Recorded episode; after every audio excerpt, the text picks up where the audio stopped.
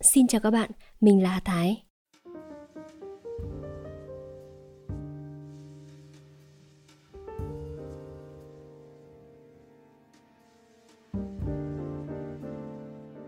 Trưa hôm sau, hai tên lính ngục xách súng dẫn ba người tù đi vào Ba Tim Mang 2, khiến lép sẹo ra xe ba gác.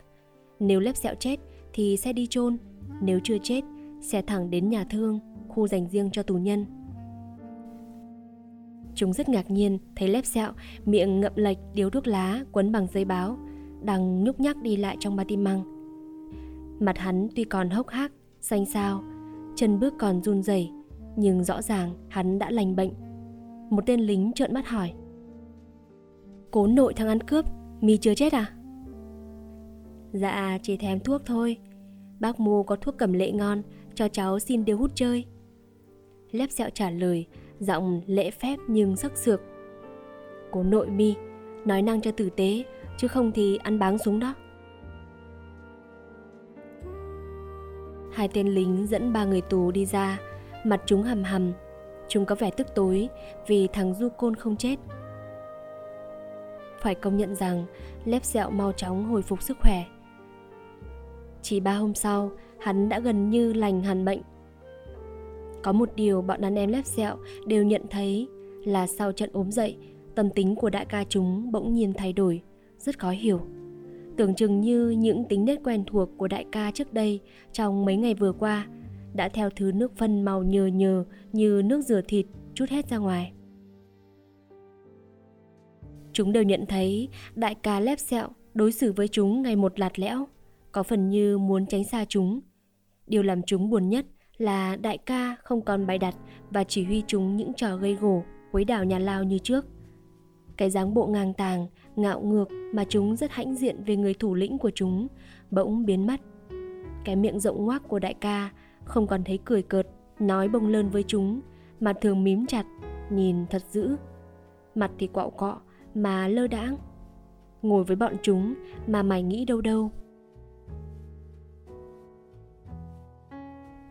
Riêng cung cách của đại ca đối với tụi băng thằng lợm sứt cũng thay đổi.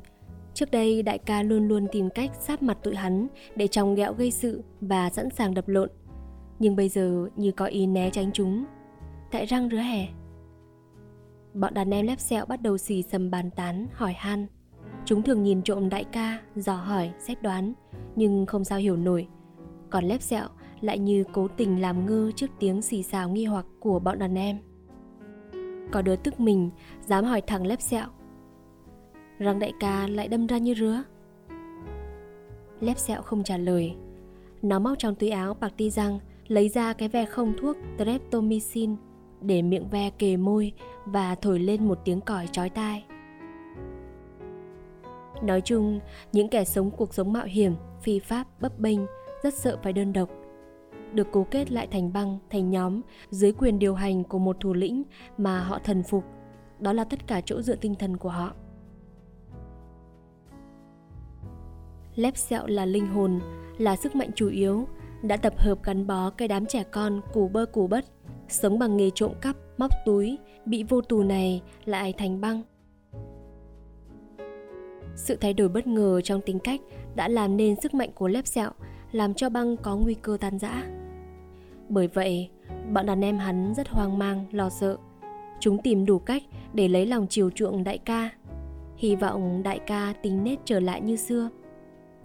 Cái thằng có cục thịt thừa ở đôi mắt trái là đứa danh mãnh, táo tợn, liều lĩnh nhất trong băng. Nó có biệt hiệu là trồn hôi. Trồn hôi là tay bắt trộm gà khét tiếng cả vùng Đông Ba, gia hội. Những hôm trời mưa, trồn hôi đội nón, mang cái áo tơi lá rộng, dài chấm gót bên mình đeo cái bị, đi ròn các ngã đường. Gà trống, gà mái, gà mẹ, gà con. Gặp phải trồn cáo còn hòng thoát, chứ gặp phải trồn hôi là coi như đã vô nằm trong bị. Dụng cụ bắt gà của trồn hôi là một hòn chì bằng ngón chân cái, vốn là hòn dây dọi, buộc vào đầu một sợi dây gai, xe dài chừng 3 mét. Đầu dây kia buộc vào cổ tay nó sợi dây được quấn quanh hòn trì và nó nằm gọn trong lòng bàn tay. Gặp gà, nó chỉ hơi cúi người xuống, nhắm chân gà, vung tay tung hòn trì ra. Sợi dây chạm chân gà, sức nặng của hòn trì xoáy tròn thít chặt chân gà lại. Những con gà to bới ăn ở gần nhà, chuồn hôi nhắm vào giữa cổ, tung hòn trì thít cổ không cho kêu. Mười con nó bắt không chật một. Tài nghệ bắt gà của chuồn hôi rất giống tài nghệ tung dây thòng lọng bắt bò, ngựa của những tay đạo tặc Nam Mỹ. Một bữa, chuồn hôi cười nịnh hỏi lép sẹo. Đại ca có ưng thời thịt gà béo không? Mì làm như đang ở ngoài chợ Đông Ba gia hội không bằng. Đông Ba gia hội thì nói làm chi? Ngay ở giữa lao thừa phủ ni mà thời thịt gà mạ mỡ, lút mề mới khoái tỉ cho đại ca. Cố nội mi, đừng chọc thèm tao nữa. Thì đại ca cứ nói, mẹ ưng thời, cho thằng em trồn hôi coi mồ. Trồn hôi vuốt cục thịt thừa ở đôi mắt, cười khẹt khẹt vì thấy mặt đại ca lép sẹo đã tươi lên. Ừ, thì mẹ ưng đó. Nhưng khi mô thì mẹ được thời rứa. Lép sẹo giả giọng các mẹ trả lời. Và như vậy chứng tỏ trong bụng đại ca đã vui lên. Ngay tắp lự đại ca ơi, Đại ca có muốn ngó qua cái mặt con gà mạ trước khi thằng em hạ sát dâng lên đại ca thời không? Mẹ ưng cái bụng đó. Trồn hôi dắt lép sẹo ra vạt cỏ rậm gần sát lớp tường trong, phía sau dãy ca sô âm phủ. Nó ngó ngược ngó xuôi xem có tụ lính ngục đi giòn trên nóc tường không. Nó kéo tay lép sẹo ngồi thụp xuống rồi nhẹ nhàng nâng một tầng cỏ úa kéo lên. Một cái hố khá sâu hiện ra. Dưới đáy hố, một con gà mái hoa mơ nặng ước đến 2 kg, bị chó chặt cả chân, cả cánh, cả mỏ. Con gà run rẩy dương cặp mắt tròn đen nhìn hai đứa. Trồn hôi đậy nhanh miệng hố lại với tảng cỏ úa héo, ngó lép sẹo, cười khẹt khẹt đắc chí.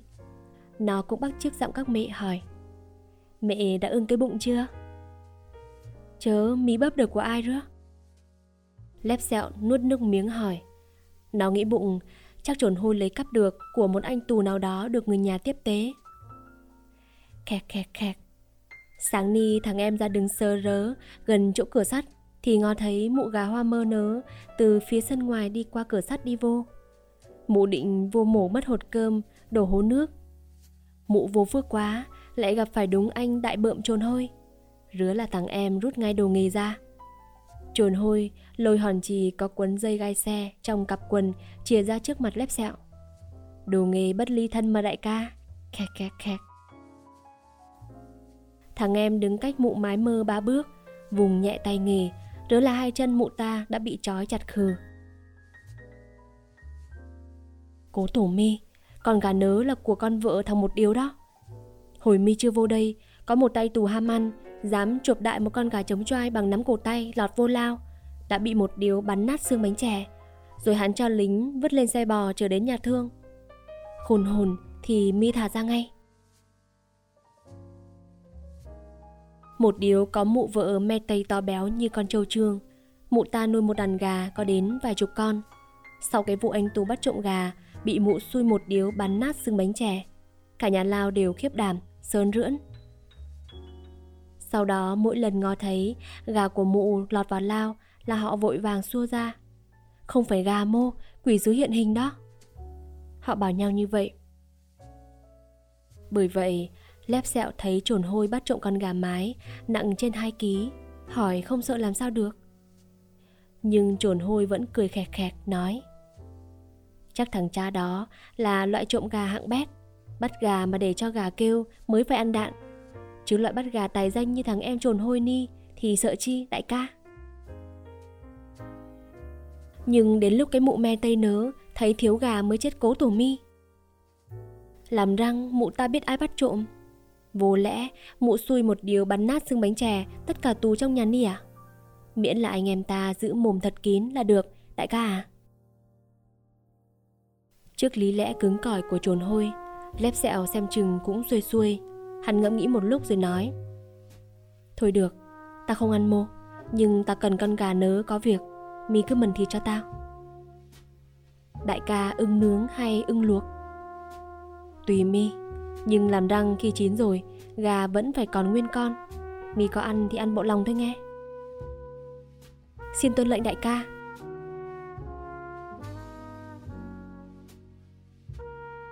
Lượm cùng với các bạn trong đội ngồi quây quần xung quanh một tờ báo đặt lên thềm xi măng sát dãy bể nước hỏng. Trên tờ báo có chục vắt cơm tù, một cái lon đựng muối mỏ và cái vỏ đồ hộp vuông đựng lưng miệng bánh bích quy vụn. Cái thùng nước sạch lượm mang về để sát thành bể. Miệng thùng đậy mấy ngọn lá bàng loáng nước. Lon bích quy vụn là sáng kiến của Thúi. Túi bánh lượm mang về được chia làm hai phần, một phần tiếp tế cho các anh ở Xà Lim và Ca Sô Âm Phủ. Phần còn lại, cả đội đòi ăn hết một bữa đã no, nhưng Thúi gàn. Tụi mình con nhà nghèo, ăn uống phải tùng tiệm, mỗi bữa ăn một ít thôi, để dành lỡ có đứa mô đau, cơm cháo không nuốt được, còn có miếng bánh cầm hơi. Lượm giao túi bánh cho Thúi giữ, cười nói với nó. Mi mà vô vệ quốc đoàn, rằng cũng được cấp chỉ huy lựa làm quản lý. Mi mà làm quản lý, tụi tao hoàn toàn tin tưởng. Chứ vô tài được khác, hắn chỉ tắc lèm một lúc là hết bọc bánh. Thúi quản lý túi bánh rất chặt, lúc nào nó cũng đeo kẻ kè bên lưng. Đi qua nó, đứa nào cũng phải đứng lại hít hít vì mùi bánh bích quy bơ thơm điếc mũi. Đứa nào cũng nằn nì. Cho tao một miếng nhỏ bằng ngón tay út thôi. Thúi hứ một tiếng Mỗi đứa cứ sờ bớt một tiếng bằng ngón tay Mười đứa gộp lại cũng hết lưng túi bánh còn chi Thèm đành nuốt nước miếng, Nhưng không đứa nào dám chê bai Thúi Vì chưa một lần chúng bắt gặp Thúi miệng tóp tép nhai bánh, Nó nói, Ăn chung ăn vụng bánh lúc ni Cũng bằng ăn cứt của anh em Cả đội đều phục nó sát đất, Đói thắt ruột, Mà suốt ngày lại cứ phải người mùi bánh thơm nhức mũi Mà hắn nhịn được, không tắc lẻm thì tài thiệt. Đến bữa ăn thúi ngồi giang chân để túi bánh vô giữa, mở ra xúc một lon rồi buộc ngay lại. Đứa nào lân la đến gần, nó hát mắt ngay. Nó không ăn trước một miếng, dù nhỏ bằng cái móng tay. Có chăng là nó chỉ mút ngón tay dính chút bột bánh, mút đi mút lại mấy lần. Lon bánh được đặt chính giữa tờ báo chờ ăn cơm xong, chia nhau tráng miệng. Tan cơm thôi, anh em hè. Lượm nói. Ngó tè, Có hai đứa trong băng lép dẹo Đằng sát cái bị trì nặng, đi về phía ta. Ngạnh nói Chỉ tay về phía thềm ba tim mang hai Trồn hôi và một thằng nữa Đi đến chỗ anh em lượm đang ngồi Trồn hôi đặt cái bị xuống Nói Anh lép dẹo xa hai đứa tôi đến Nó mở cái bị Lôi ra một con gà luộc to tướng Da vàng hươm Đủ cả đầu cả chân đặt chồng lên những bát cơm. Nó nói với vẻ trịnh trọng khác thường. Anh lép sẹo tụi tôi, nói đem kình anh lượm con gà, đến ơn anh đã cho thuốc cứu mạng. Có thể nói, nếu một kỳ quan thế giới xuất hiện giữa sân lao thờ phủ cũng không làm bọn trẻ sừng sốt bằng khi nhìn thấy con gà luộc nằm đè trên những bát cơm tù, vừa sống vừa nhão vừa khê. Tất cả gần như nín thở, mắt mở tròn xoe, dán chặt vào con gà luộc. Chúng có cảm giác Cả đời chúng chưa bao giờ được nhìn thấy một con gà luộc to đến như thế, béo đến như thế, vàng hươm đến như thế. Nước mỡ trên cái lưng tròn căng, bóng loáng, rịn ra, chảy thành dòng, lăn xuống mấy bát cơm bên dưới và thấm luôn vào bát cơm. Bát cơm tù lập tức ánh lên màu vàng béo ngậy. Tất cả bọn trẻ đều nuốt nước miếng ưng ực, không còn đủ sức nhịn nổi, cả chục ngón tay đen đúa, cáu ghét cùng một lúc đưa ra sờ vào cái lưng tròn mu múp dị nước mỡ của con gà mái luộc. Lượm sứt cau mặt. Những ngón tay thèm khát vội rụt ngay lại và để lại trên làn da gà vàng hươm những vết đen như vết lăn tay, điểm chỉ. Con gà luộc của một tay anh chị đưa đi kỉnh biếu cũng có khác. Hai cái chân gà ngón khum khum buộc chéo vào cổ gà bằng một mẩu dây thép, sắt ngay bên dưới cái đầu, đúng điệu đầu lâu xương chéo trên lá cờ của quân cướp biển. Thằng Lanh cúi sát xuống cặp giò gà. Xem xét cái gì đó rất kỹ, nó ngẩng đầu lên nói với Lượm. Con gà Ni là con gà mái mơ của mụ vợ một điếu. Rami mi biết. Ngó cặp chân là tôi biết ngay. Các móng chân gà đều bị mụ chặt cụt, chắc là để nó khỏi bươi phá bồn hoa trước mặt nhà một điếu.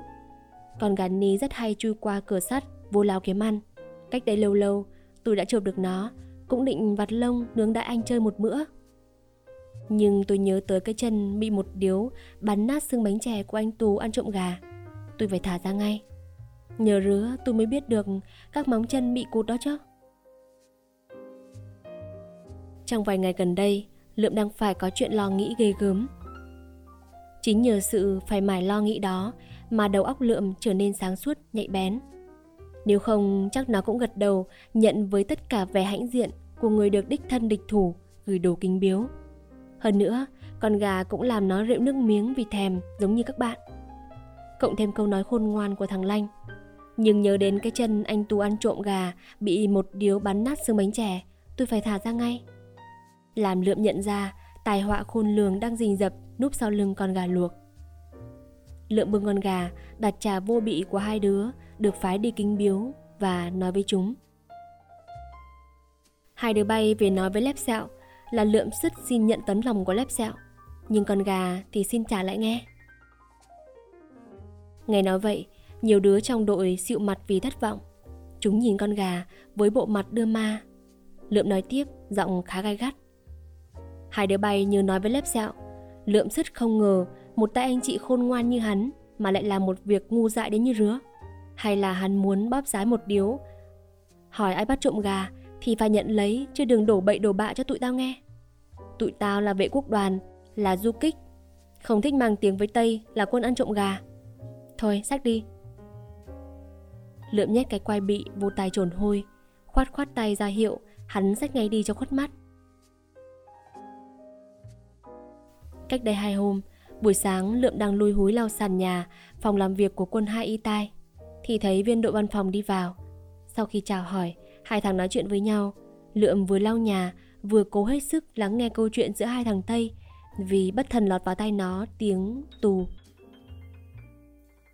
Viên đội văn phòng báo cáo với tên giám đốc sở là vừa nhận được công văn của cấp trên. Báo cho biết mấy hôm nữa sẽ có hai người lính da đen xuống sở để làm công việc lao công thay cho toán tù. Vì đây là một công sở quan trọng của quân đội, không nên để bọn tù Việt Minh đến làm cò vê.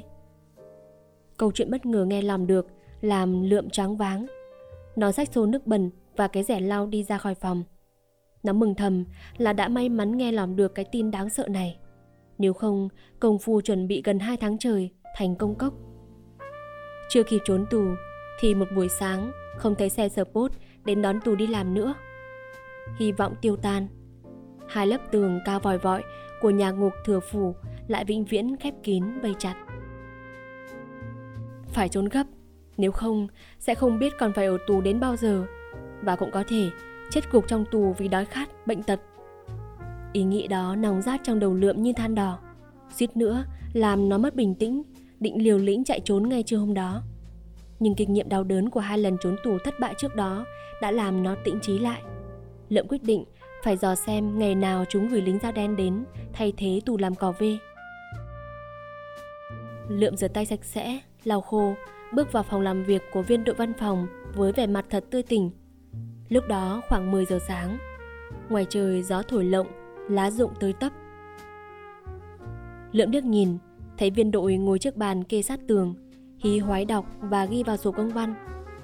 Trên mặt cái bàn vuông cạnh đó để trồng chất những đống thư. Đó là những đống thư chờ đóng dấu bưu điện của sở. Lượm lễ phép nói, Thưa ông đội, tôi đã làm xong công việc dọn vệ sinh. Ông có thể cho tôi tập đóng dấu bưu điện. Viên đội ngừng lên nhìn Lượm với cặp mắt xanh lơ như có ý dò hỏi. Sao thằng nhỏ này không thích nghỉ ngơi mà cứ thích luôn tay làm việc? Lượng bước đến cạnh bàn, nói tiếp làm như vô tình. Ông quan hai có hứa sau khi ra tù, ông có thể nhận tôi và làm tùy phái ở sở. Tôi muốn được tập làm một số công việc cho quen tay. Mày đóng dấu đi. Viên đội chỉ đóng thư, rồi cúi xuống đọc và viết tiếp. Lượm xếp thư thành từng chồng, cầm con dấu có cán như cái búa, một nhát vào hộp mực dấu, một nhát vào góc phong bì, nhịp nhàng, đều đặn. Bóc bịch, bóc bịch. Viên đội quay lại nhìn, gật đầu khen. Tốt lắm. Cảm ơn ông đội. Lượm lễ phép đáp, không ngừng đầu lên, tay không ngừng bóc bịch. Nó nghĩ bụng. Mi cứ cho tao biết, ngày mô mi thôi cho tao đi làm, tao còn cảm ơn mi hơn. Lượm liếc nhìn những tờ giấy đánh máy có dấu đỏ, viên đội đọc vào sổ xong để thành một tập giấy bên cạnh. Có thể cái công văn nói rõ ngày tháng thay tù nằm trong tập đó. Nhưng biết làm cách nào xem được bây giờ? Ngoài vườn gió thổi ào ào, nhìn qua cửa kính, Lượm biết gió đang thổi thốc vào phía phòng. Phải làm liều thôi. Nó lập tức quyết định. Với tay qua bàn, nó vặn chốt cửa sổ, đẩy hai cánh cửa mở rộng. Gió thổi thốc vào phòng, mang theo cả những chiếc lá khô vàng. Chồng giấy đánh máy tung bay khắp phòng. Viên đội giật mình kêu lên. Ô la la, Magner. Lượm giả bộ sợ hãi, cuống quýt đóng ập ngay cửa sổ lại. Xin lỗi ông đội, tôi thấy phòng hơi tối, muốn mở cửa cho ông nhìn đọc và viết được dễ hơn. Tôi sẽ lượm xếp lại như cũ. Lượm hối hả, chạy đi thu nhặt tờ giấy bị bay.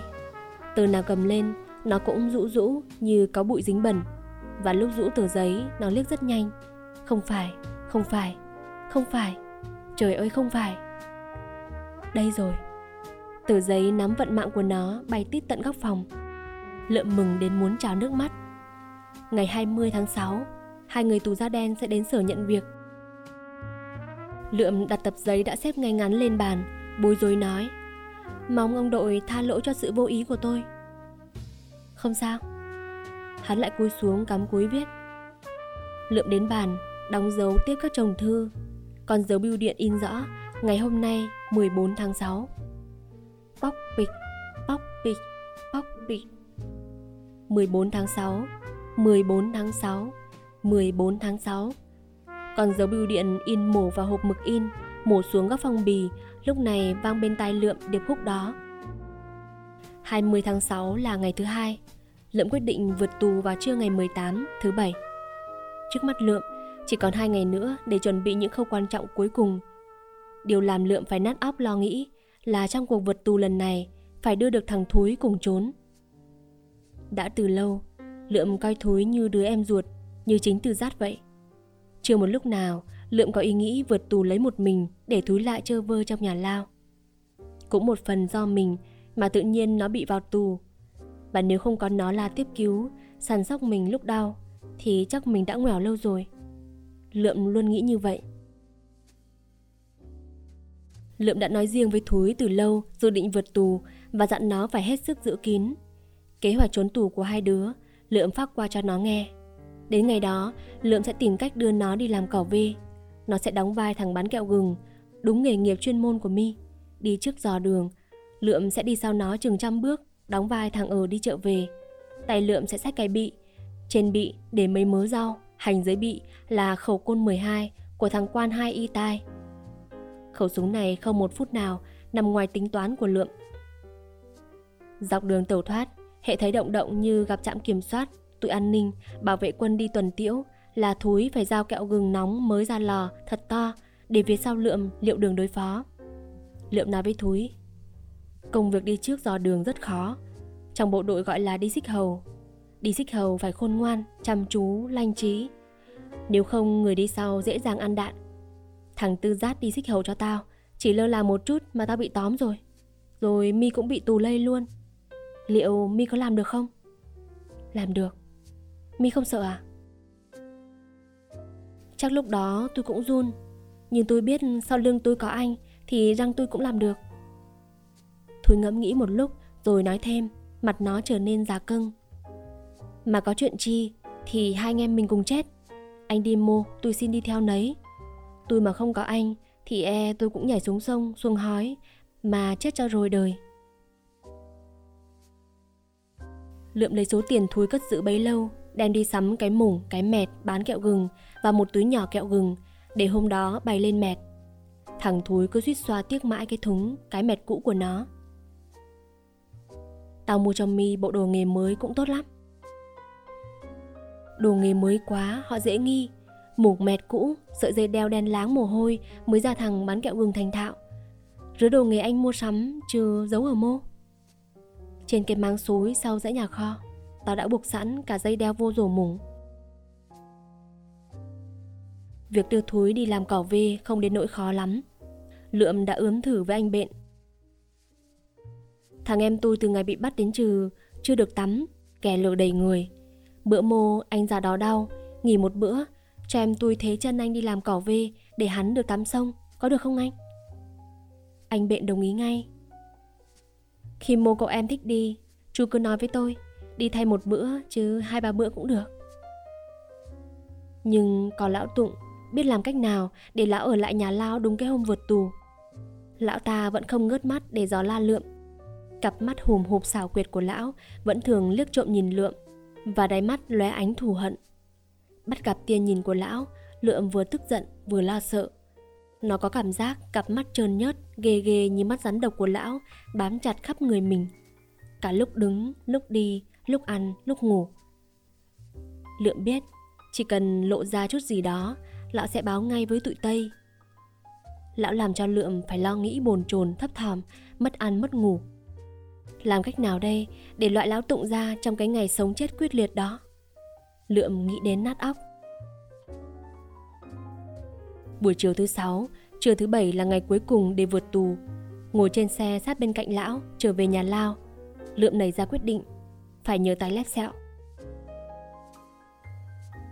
Về đến nhà Lao, Lượm nói ngay với thằng Thúi Mi chạy đi tìm lép sẹo Nói riêng với hắn Ra chỗ gốc cây cầm nguội cạnh dãy ca sô âm phủ cho Lượm dứt gặp Có chuyện muốn nói. Nói với hắn đi một mình thôi nghe. Thúi hộc tóc chạy đi Lượm đứng ở dưới gốc cây cầm nguội chờ lép sẹo Trong nỗi thấp thỏm khôn cùng. Chừng 10 phút sau Lượm thấy lép sẹo đi từ ban măng hai đi ra cùng với Thúi. Có mấy thằng đàn em đi theo Nhưng lép sẹo quay lại Khoát tay đuổi lui. Khi đến cách lượm còn chừng mấy bước, lép sẹo đưa tay, cài lại khuy áo bạc ti răng mở phanh ngực, như có ý xấu hổ với cái hình xăm trên ngực. Lượm hồi hộp lắm với quyết định liều lĩnh của mình. Nó cố lấy dáng bộ thật tự nhiên, niềm nở bước đến bên lép sẹo. Răng, đã lành hẳn chưa? Đừng giận mình chuyện con gà kính biếu hôm nãy. Mình nói đó là tình thiệt. Lượm đưa tay ra, Lép sẹo cũng vội đưa tay ra với vẻ ngượng nghịu. Nó nói, mặt hơi cúi xuống. Tôi cũng thấy làm rứa là ngu. Hai bàn tay nắm chặt nhau, hai cặp mắt vốn thù địch cùng nhìn nhau, im lặng đến một phút. Lượm bóp bóp bàn tay lép sẹo nói, giọng thán phục. Cứng như sắt nguội, đúng là bàn tay của làng giao búa. Gặp tôi có việc chi nữa? Mình có việc vô cùng hệ trọng việc chết người nếu bạn hứa hết sức giữ kín thì mình mới nói không giữ kín tôi sẽ hộc máu chết tươi mình hoàn toàn tin lời hứa danh dự của bạn. Mình với bạn biết nhau rõ lắm, nên chẳng cần nói quanh co cho thêm mệt. Mình hỏi thật ri, bạn còn muốn trốn tù không? Trốn tù? Lép sẹo hỏi lại như chưa tin vào tai mình lắm. Ừ vượt khỏi cái nhà lao chó chết ni. Nếu đốt được cả lao cho cháy rụi hết cả tây cả ta, Thì mình đốt liền chẳng gớm tay Giọng lép sẹo cục cằn thù hận. Rứa là bạn cũng muốn trốn khỏi đây. Nhưng trốn răng được. Lép sẹo lắc đầu. Tường ni không vượt nổi mô. Có điền mới vượt tường Mình sẽ đưa bạn đi làm cỏ vê ở sở post Và cả ba đứa mình cùng trốn. Mình và thằng em mình đây. Lượm đặt tay lên vai thúi, trốn lên núi trở lại với cu đê. Còn bạn thì muốn đi mô tùy bạn. Giọng lép sẹo đột ngột run lên, hỏi lại gần như thì thầm khi mô trốn Trưa mai lép dẹo lại đưa tay ra, nắm chặt tay lượm, nói nước mắt rớm rớm bạn cứu mình sống, trừ lại giúp mình vượt tù, ơn nghĩa to rứa, biết lấy chi đền ơn nghĩa chi mà, cũng phải dựa nhau cả thôi. Có việc ni nếu bạn làm được, thì mình mới giúp nổi bạn lọt ra khỏi nhà lao. Bạn có biết lão Tụng không? Cái thằng cha mặt chót như khỉ vẫn đi làm cùng sở với bạn à? Hắn ngủ cùng ba ti măng với mình. Đúng đó. Thằng cha đó là đồ liếm đít Tây. Trước tê hắn cũng là Việt Minh như mình. Tây đến hắn phản Việt Minh, đưa Tây đi giết Việt Minh. Cố nội hắn. Lép sẹo nhổ nước bọt chửi.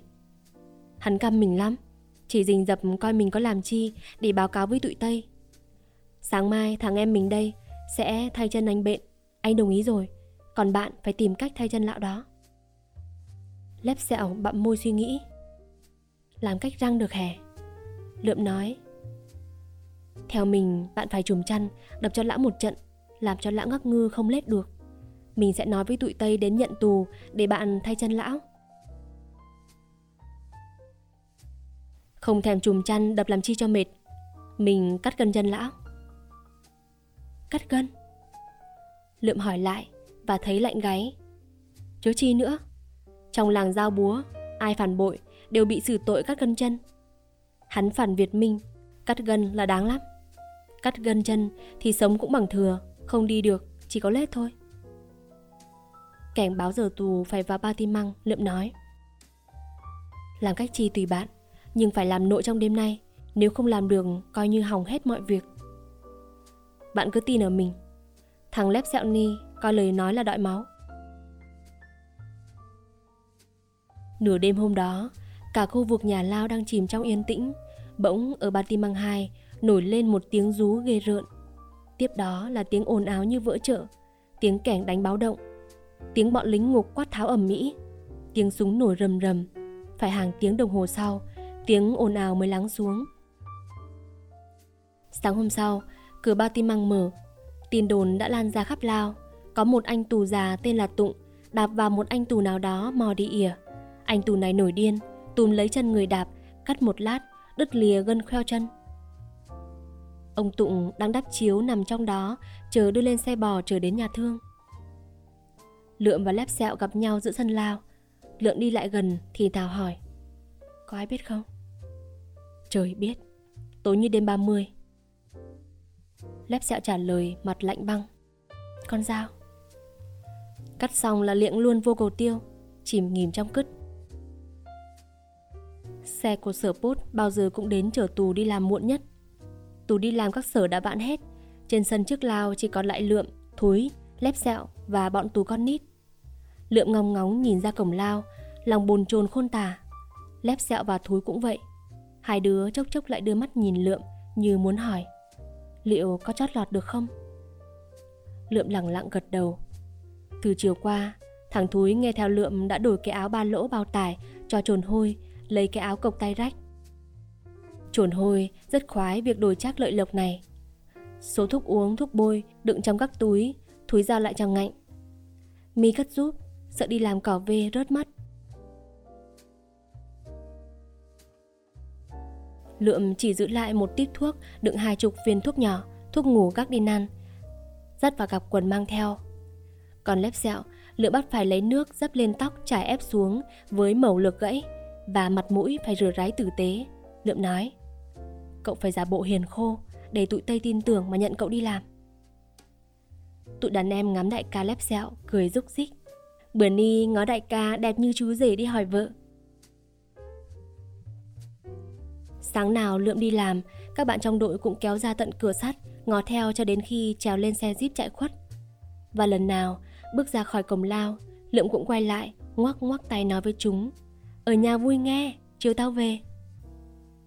Nhưng sáng nay, Lượm không đủ gan nhìn các bạn. Mắt nó cứ tránh đi nhìn chỗ khác. Sợ bắt gặp cái nhìn trông đợi, thương mến của các bạn, nó sẽ khóc mất. Nó biết chắc, công việc hôm nay dù chót lọt hay không, mình cũng sẽ không bao giờ còn gặp lại các bạn nữa. Một là thoát, hai là chết. Lượm muốn nói với các bạn một lời dặn dò an ủi, nhưng cứ mở miệng là cổ tắc lại, mũi cay xè. Các bạn cũng nhận thấy cái vẻ khác lạ, không bình thường của Lượm. Chúng nhìn Lượm ngơ ngác, dò hỏi. Nhìn bóng nắng trên sân lao, Lượm biết sắp đến giờ xe của sở Bốt đến chở Tú đi làm. Vừa lúc đó, xảy ra một sự việc hết sức bất ngờ, làm Lượm muốn đứng tim. Cửa sắt mở rộng, một điếu từ sân ngoài bước vào.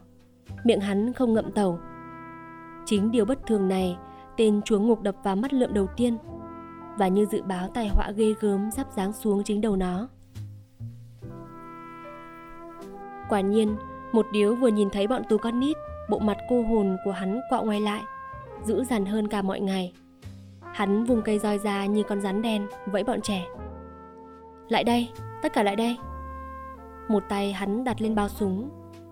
Có mấy đứa khiếp đảm, định co giò bỏ chạy, Lượm quát to Không được chạy Tụi bay muốn chết à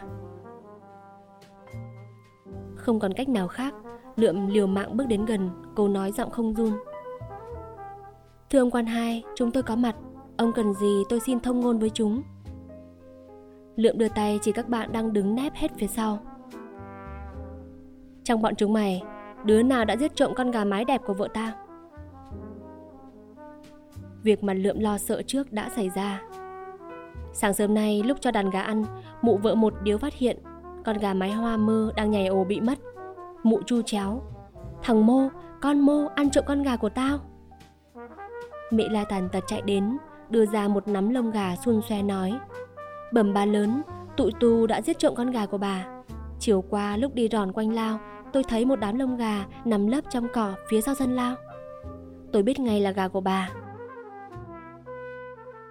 Thế là mụ nổi cơn tam bành, chạy vào buồng lôi cổ một điếu dậy. Dí túm lông gà sát vào mặt lão, bù lu bù loa, bắt lão phải vào ngay, trà khảo cho ra đứa mô giết trộm gà. Một điếu còn ngái ngủ, đi vào lao không kịp ngậm ông điếu. Thưa ông quan hai, tôi không biết. Lượm trả lời mặt xanh tái. Không biết. Một điếu gần giọng hỏi lại và vung roi quất như xé thịt xuống vai Lượm. Lượm không dám né tránh, gồng mình chịu đòn, vì nó thừa biết tránh đòn hắn càng nổi điên, quất tiếp và có thể ăn đạn, vì tay hắn đã mở bao súng. Lượm trào nước mắt giàn rụa trên hai má. Thưa ông quan hai, tôi phải đi làm cỏ vê ở sở post suốt ngày.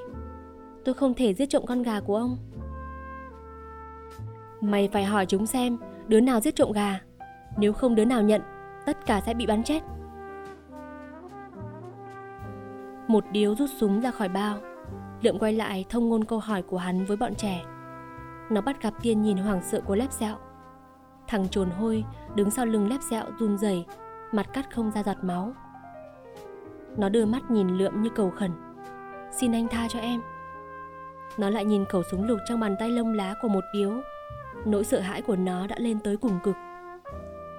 Cặp mắt nó, sao mà giống hệt cặp mắt con chó, sắp bị người ta dìm chết, giết thịt.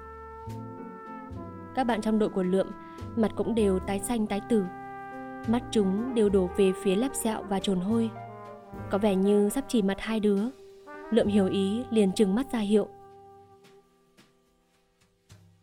Thằng Lanh hiểu ý Lượm trước tiên, nó nói Nhớ anh nói lại với ông nớ là anh em tôi không ai dám săn trộm gà của ông Tất cả cùng bắt chiếc lanh nói theo, lượm thông ngôn lại với một điếu. Một điếu khoát cây roi, chỉ vào mặt tất cả, gần giọng hỏi. Tất cả không ăn cắp, tất cả không biết. Vâng ạ, vâng ạ. Một điếu gọi ba tên lính ngục vào, hạ lệnh. Xích tay tất cả chúng nó lại, tống và Caso. Bao giờ có đứa nhận mới được thả ra. Bọn lính ngục dập dạ to, và chạy ra nhà kho còng tay. Lượng không ngờ cờ sự đến nông nỗi này. Lượng phải cố hết sức mới khỏi bật khóc thành tiếng. Chỉ vì một con gà mái chó đẻ mà nó phải chịu thất bại ở phút cuối cùng. Nếu sáng nay không đi làm cỏ vê, phải còng tay chui vào ca sô, thì chưa biết đến ngày nào mới thoát ra khỏi cảnh tù đầy. Và có thể bỏ xác lại ở đây vì đói khát, bệnh tật hành hạ. Lép sẹo khẽ gọi. Lượng, Lượm gạt nước mắt ngừng lên Hai cặp mắt chạm nhau Lép dẹo đưa mắt nhìn sang phía trồn hôi Lắp bắp nói Hay là... Lượm quắc mắt Một tiếng kêu nghẹt giữa hai hàm răng Không được Nó bỗng giận run Giận mờ cả mắt Nó chỉ muốn nhào tới bóc cổ lép sẹo mà thầm ghét Mi là đồ chó. Mi gây ra mọi chuyện, Dù trừ Mi định đổ tội lên đầu đàn em Mi Để thoát thân. Nhưng nó kịp ghim lại được. Ba tên lính ngục xách mỗi đứa một sâu còng tay đi vào hô.